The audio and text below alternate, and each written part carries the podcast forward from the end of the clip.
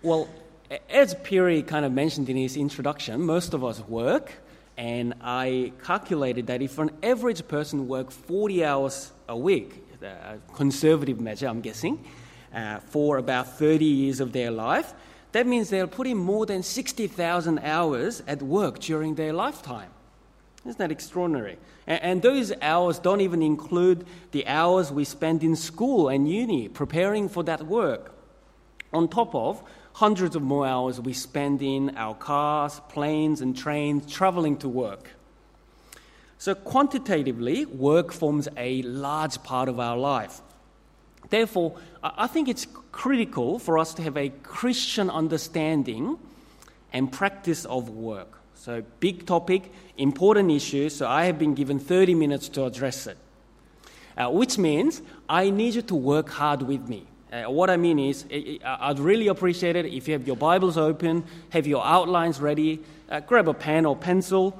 Uh, I may not be able to refer to all the biblical text and, and, and relevant uh, biblical text, so you need to work extra hard to test whether what I'm saying uh, is true uh, to the grain of the scriptural teaching, and also write down the statements that I make, test it whether that is true, think about further questions that may arise in your own context, so we can continue to discuss about this in our small group meetings, at our morning tea, and, so on.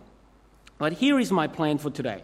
Uh, first, I want us to see uh, the Bible's teaching that work is both uh, good, necessary, and pleasurable, as well as difficult, futile, and painful. Then I want to speak about the common pitfalls that we fall into as we respond to the pleasures and pains of work, uh, and why uh, such response is not godly. Thirdly, I'd like us to consider then how the gospel should shape our attitude towards work and the principles that govern our practice at work.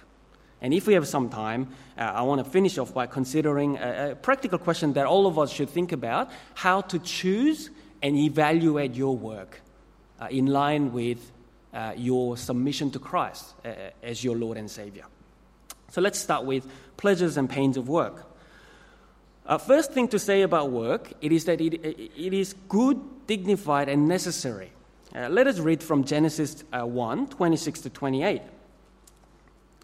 Then God said, Let us make man in our image, in our likeness, and let them rule over the fish of the sea and the birds of the air, over the livestock, over all the earth, and over all the creatures that move along the ground. So God created man in his own image. In the image of God, he created him Male and female, he created them, and God blessed them and said to them, Be fruitful and multiply and fill the earth and subdue it, and have dominion over the fish of the sea, over the birds of the heavens, and over every living thing that moves on the earth. So God has created men and women to work. Uh, God entrusts men and women to be fruitful and multiply so that they rule over the creation under Him. So humanity is created to be, if I may put it this way, functional and relational beings.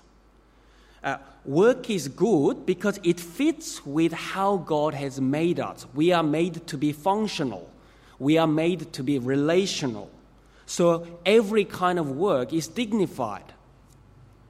Uh, of course, we must take into consideration that the Bible doesn't finish at Genesis 1 and 2. There is Genesis 3 our work has been limited and frustrated due to fall, and we'll talk about the consequence of the fall in a moment. But Genesis 3 does not obliterate the way God has made us as functional and relational beings.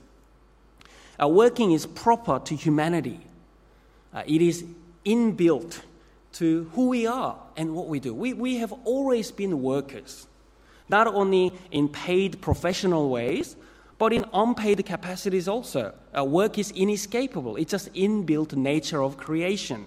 We clean the house, we raise children, we cook our meals, without which we cannot survive. Uh, we need to work to provide for one another for personal and corporate well being. Uh, good work allows humanity and human relationship to flourish. And good ordered relationships allow good work to flourish. I think that relationship and function goes hand in hand. Uh, therefore, work is fundamental to the functional and relational nature of humanity as God made us. Uh, therefore, work is necessary in this world for personal and corporate well being and for our mutual love of one another. Uh, thus, I want to say work is pleasurable. And when I use the word pleasure, uh, my emphasis is not on subjective satisfaction we feel. You may get that, sometimes you may not. Uh, but my, uh, in a more holistic sense, good work establishes order in creation by producing good, allowing relationship to flourish, and therefore creates well being in creation. And that's how God made it to be. Though no longer perfect because of the fall, to which we'll turn in a moment. So, first point work is dignified, necessary, and pleasurable.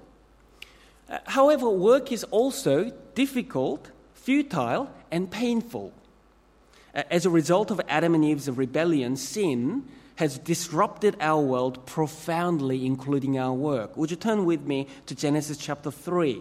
And this time I'm reading from verses 16 to 19. To the woman, he said, I will surely multiply your pain in childbearing. In pain you shall bring forth children. Your desire shall be contrary to your husband, but he shall rule over you. And to Adam, God said, Because you have listened to the voice of your wife and have eaten of the tree of which I commanded you, you shall not eat of it. Cursed is the ground because of you. In pain you shall eat of it all the days of your life. Thorns and thistles he shall bring forth for you, and you shall eat the plants of the field. By the sweat of your face you shall eat bread, till you return to the ground, for out of it you are taken, for you are dust, and to dust you shall return. Well, we are created to be functional and relational beings in Genesis 1 and 2. And what we learn from Genesis 3 is that sin disrupts our relationships and also our functional capacities. Do you see that? Our relationship with God is broken, as well as our relationship with one another. Even the closest human relationship, that of husband and wife, is tainted by sin. And along with it, the role God has given humanity has been affected by sin. So being fruitful and childbearing comes with much pain and difficulty, and probably alludes to sufferings and diseases and death and illnesses, uh, and so many millions of people dying. Uh, without being able to be fruitful and multiply. Uh, ruling the creation has become so frustrating and painful, and ultimately, death robs us from fulfilling our functions and relationships fully. And we experience this disruption uh, in our work, don't we? Uh, not only is the task of work hard, but work also comes with a whole set of difficult relationships. Do you find that? Uh, have you ever heard or said yourself, my work is okay, except the people that I have to put up with? You know, the people who work in customer services, call centers by any chance? I mean, for my work, you know, I get to work with Huey, so I don't have that problem, but I don't know how he feels about it. He, he not only has to work with me, but he lives next to me as well. Um, you know, unfair boss destroys the dreams and aspirations of humble workers. Workplace bullying, corrupt office politics is so common. Genesis 3, isn't it? Relationship and functions, both tainted and disrupted. And furthermore, the task itself has become very painful. Our work does not always bear fruit as we hoped. It's a bit unfair, isn't it? it because the work that we put into, the hard and honest work, does not always correspond to result. Is that true? So, work is good, dignified, and necessary on the one hand, but difficult, painful, and futile on the other hand. Uh, so we have somewhat of a love hate relationship with work. Sometimes we enjoy its pleasures uh, in- intimately, but other times we experience its pain very acutely. And as we wrestle with the pleasures and pains of work, there are a few common mistakes we can make. Uh, at the risk of oversimplification, I think there are basically two major pitfalls. And they're two sides of the same coin, really. Uh, we either make an idol of work or we become idol about work. Uh, firstly, idle of work. Uh, because work is good, dignified, and necessary, we can overvalue work and seek from work what it cannot give us. Uh, work becomes the primary consumer of our time, our energy, attention, and passion, as well as uh, the primary means for measuring our happiness and unhappiness. Uh, for example, we can idolize work and what work can buy us the weekends, the holiday, the house, uh, the, if we are honest, uh, fattened up bank account, and the feeling of satisfaction and security we get from it. We can also idolize work for status and social respect we gain from people around us. To have other people notice and praise our name, and to find an anchor for our identity and self esteem from it. If you're an ambitious sort of person, that relentless drive to make an impact and influence in the world the desire to glorify your name by somehow changing the world. As Steve Jobs once said, let us put a dent in the universe, leave a mark and legacy, change the world. Now, in one sense, there is nothing inherently wrong in wanting to be good at your job and to bring about positive change in the world. God has made us to be a functional being who pursue desires, and values excellence. But when it goes unchecked, pride can quickly wrap our hearts. Pride makes us forget that we are all but dust. Think that if we put our minds and efforts to it, then we can accomplish anything as if we are God. Workaholism is so common to see. We cannot ever rest from work. Uh, we have our mood swings rapidly depending on how well or how bad we do at our work. But making idolatry of work is terrible because work can never ultimately, that, that's an important word there, ultimately satisfy, succeed, or last because of sin and death. As 1 Timothy 6 reading, uh, which we just heard, says, trusting in work and the riches it provides is very uncertain. It's like a breath. It's here, but then gone all work will ultimately be frustrated, and no matter how good, it will become futile. Therefore, seeking your ultimate identity and security from work is always foolish. Uh, to test whether uh, we are idolizing work, we can ask a few questions. For example, have you found yourself wanting the good that your job pro- promises more than you desire Jesus and His promises. You know what makes you get up in the morning? Your source of joy, your desire. Is that what your job does and provides, or what Jesus promises? Is your identity so wrapped in your work that your mood swings rapidly depending on how you are treated at work and depending on the success or failures of your work? That's another question to ask. Also, does your desire to impact and influence the world through your work so capture your heart's affections and mind's imagination that the glory of God and His purposes are squeezed out of your heart? If so, we must repent. Well, if pleasures of work sometimes lead us to make idol of work, the pains of work uh, may lead us to be idle about work. The difficulty and futility of work can lead us to undervalue or avoid work in extreme measures. Uh, for some, uh, their attitude towards work is uh, as a simply a necessary intrusion, necessary evil to real life, which is the weekends and holidays.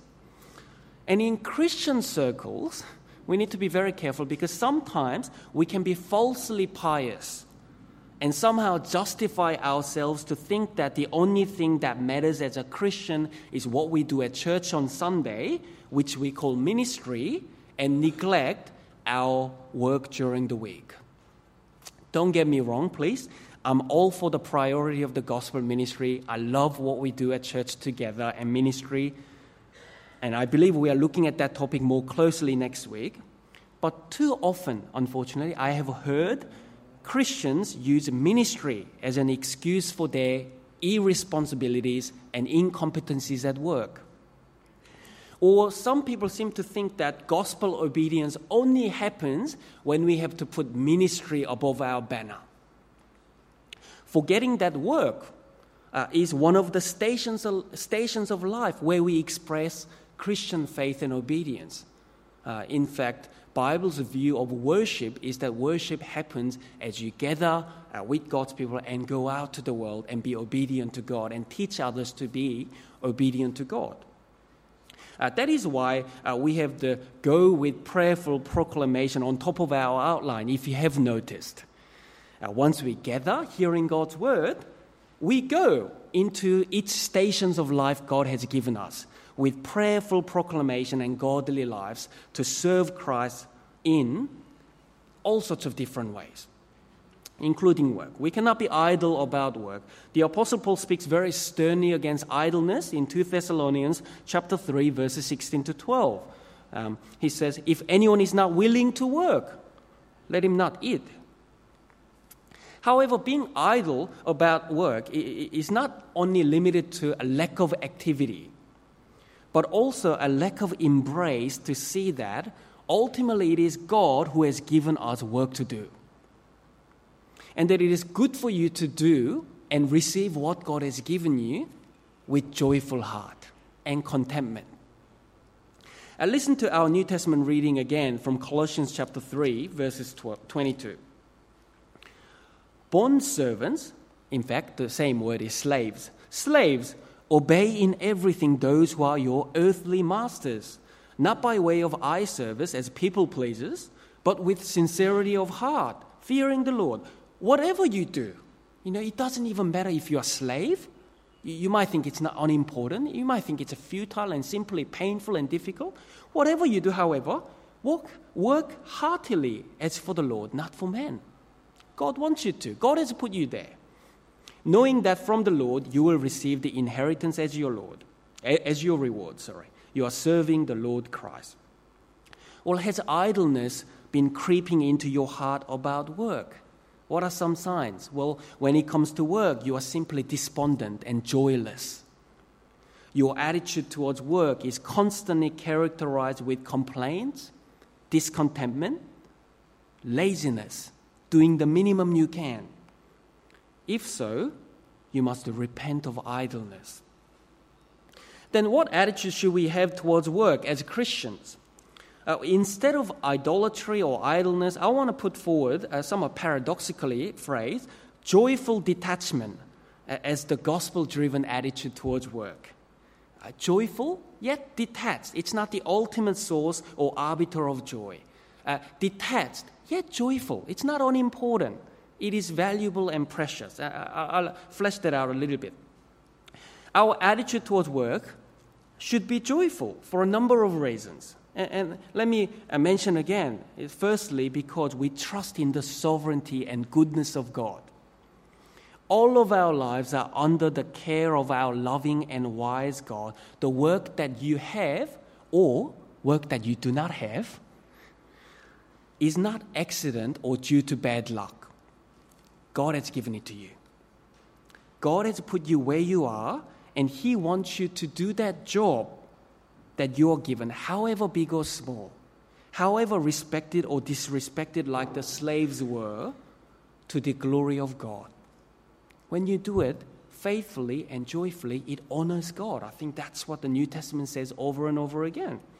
Paul speaks of this reality in 1 Corinthians 7, verse 17, which we don't have time to look at. He says, Be content and serve the Lord in wherever situation God has put you in, including the kind of jobs you have. Do it with honesty and integrity, and it is good to God. Working faithfully where God has put you with honesty and integrity is pleasing to God and loving to the neighbors. What joy is that? If Jesus is your Lord, He governs all of your life. Nothing is accident in your life, but everything in life has a part to play. You know, when work is hard, know that it has a part to play. God wants that hard work, that difficult relationships at your workplace, as, as part of His plan to grow you in Christ likeness. So we can go to work with joy and work heartily as to the Lord. But somewhat paradoxically, uh, Christians can approach work joyfully in a way others cannot and do not because we are, at the same time, somewhat detached from our work. What do I mean by that? Well, if Jesus is your Lord, who loves you, who died in your place for the forgiveness of your sin, reconciles to the Father, and guarantees the inheritance of new creation, well, He frees you from seeking from work what you cannot get. Whether it be your identity, security, satisfaction, your identity is already secure in Christ.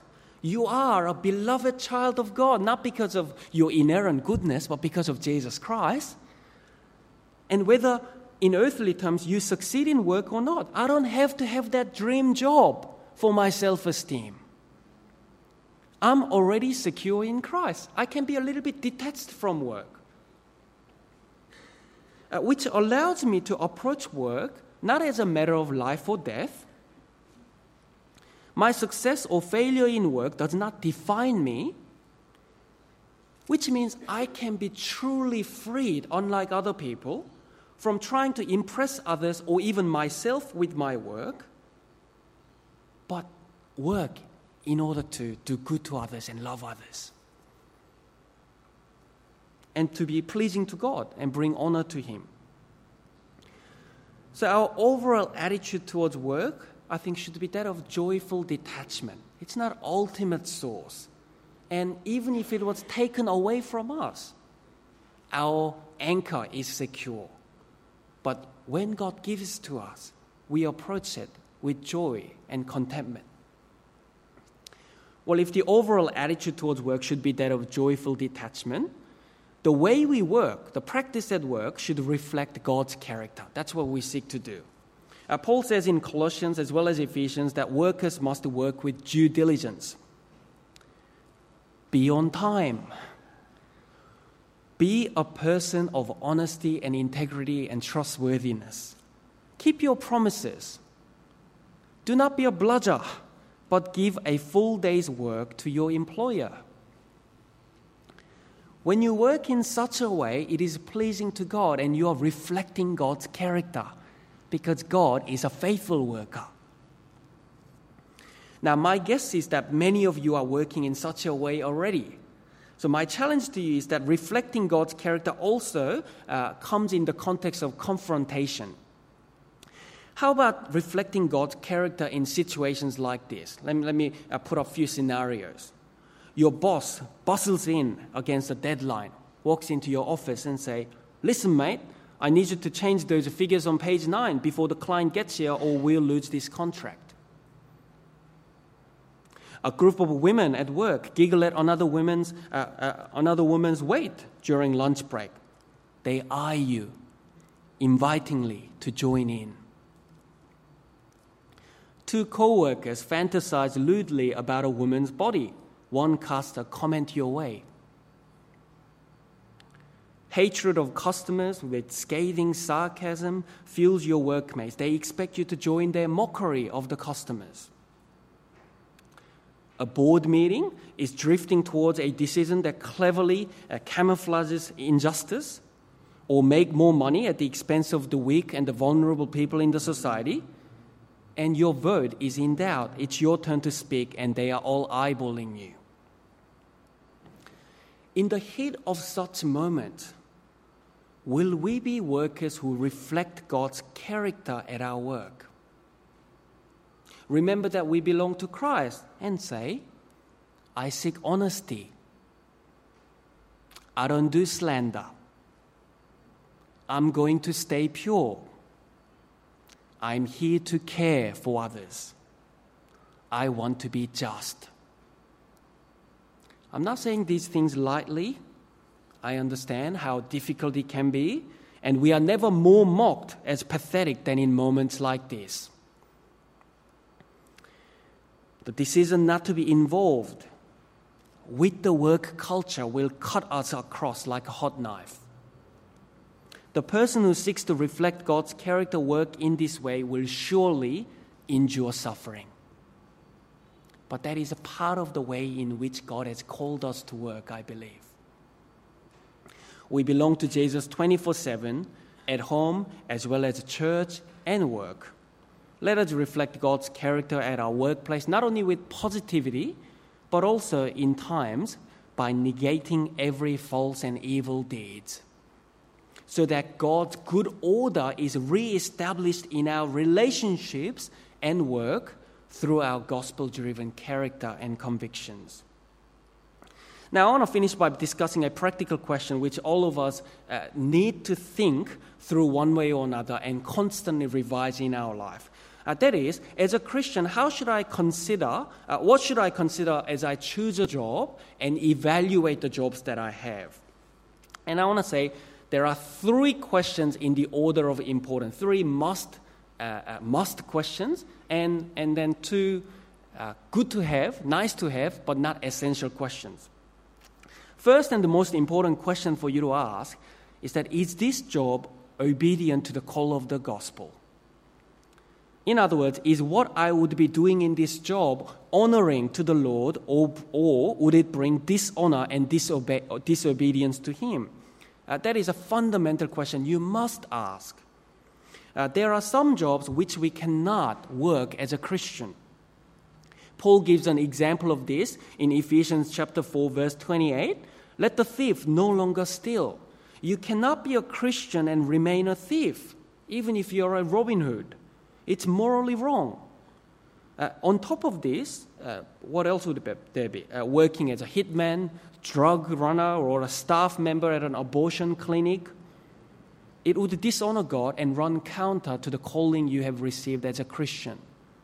Work in order that the relationships flourish and God's name is ordered and God's moral is established. I understand that things aren't always quite clear and there are times where the lines can be blurry, but in general, there are jobs by its very nature will be contrary to the grains of Christian life. In such cases, we should look for another job and trust God that He will provide. Second question is harder to answer, but I believe this question must be considered regularly by every Christian. That is, does this job permit me to live godly, uh, live godly life in all stations of life? Uh, does this job permit me to live godly in all stations of life? In other words, will this job allow me to obey God in every area of life? Or will it mean that I have to neglect and be unfaithful in other parts of life that God has given me? Do you understand? Um, uh, though our discussion today mainly concerned about paid work, because that is our topic, but work is not our only responsibility or stations of life to which God has called us to be faithful to Him. So, for example, uh, uh, the job is only one facet of my life. God calls me to be a faithful worker, but He also calls me to be a faithful father, to be a godly son, a faithful husband, a godly friend, a local neighbor, an Australian citizen, a pastor, and a student. All of our lives are under the Lordship of Christ, and we seek to honor Him and be faithful to Him holistically.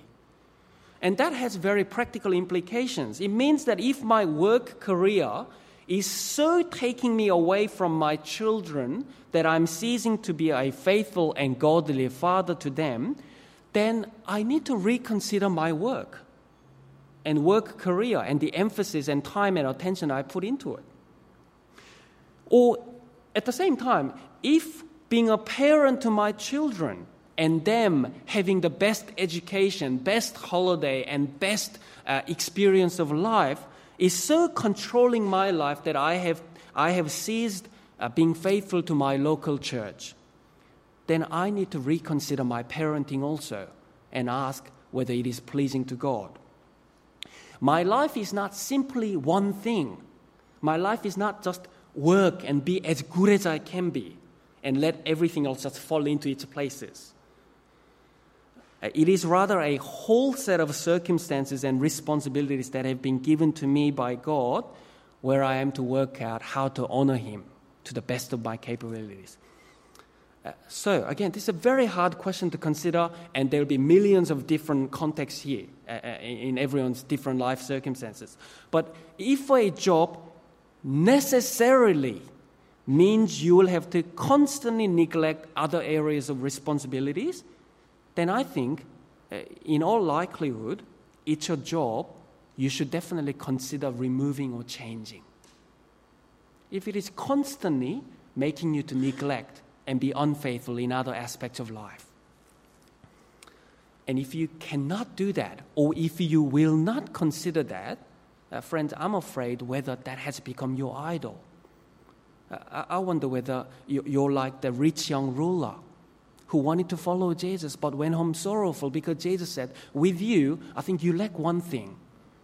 That desire for riches is so controlling your life, you cannot let go of it. And you cannot follow me, uh, you, you cannot follow and serve God and money.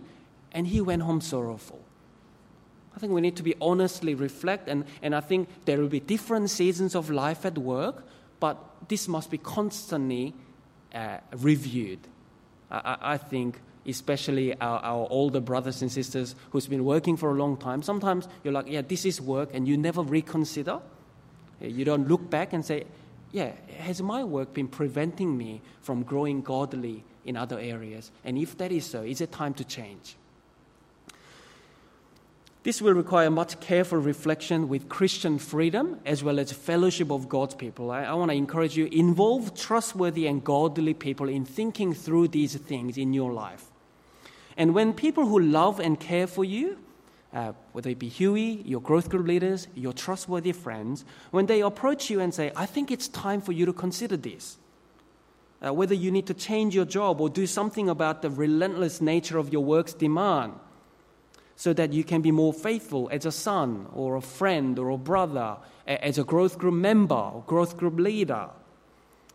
I pray that we'll have humility to listen and consider it. A third question is the consideration of wisdom, and, and that is Does this job provide for my needs and allow me to be generous with others? I understand that for some of us, uh, may not have luxury to take this into consideration, and you may just have to get whatever job you can get.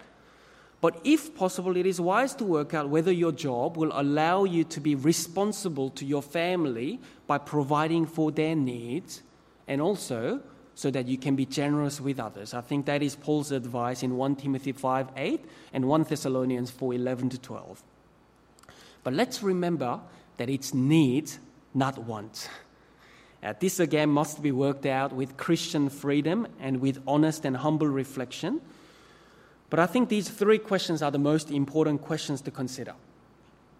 Then there are other nice to have type of questions, such as Does this job take advantage of my gifts and my talents that God has given me? And am I passionate about this job or this career? But you see the difference? Our world puts those two questions, nice to have but not essential questions, at the very top. Do I like it? Am I passionate about it? Am I good at it? Does it fulfill my longings? And then, if you're a Christian, unfortunately, all, a lot of Christians do it the same way. Do I like it? Am I good at it? Am I passionate?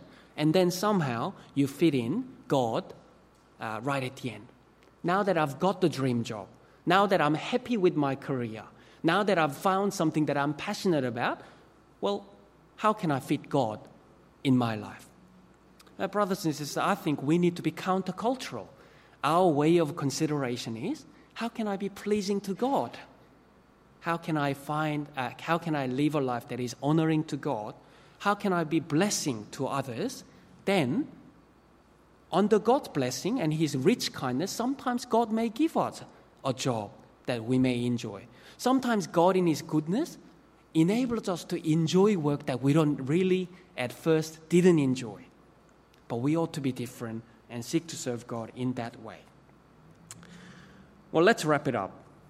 Uh, work uh, is both good, necessary, and pleasurable, but at the same time difficult, futile, and painful. But in the light of what Christ has done for us, we can approach work with joyful detachment, reflecting his character, and bring honor to him and love others through it. Let us pray.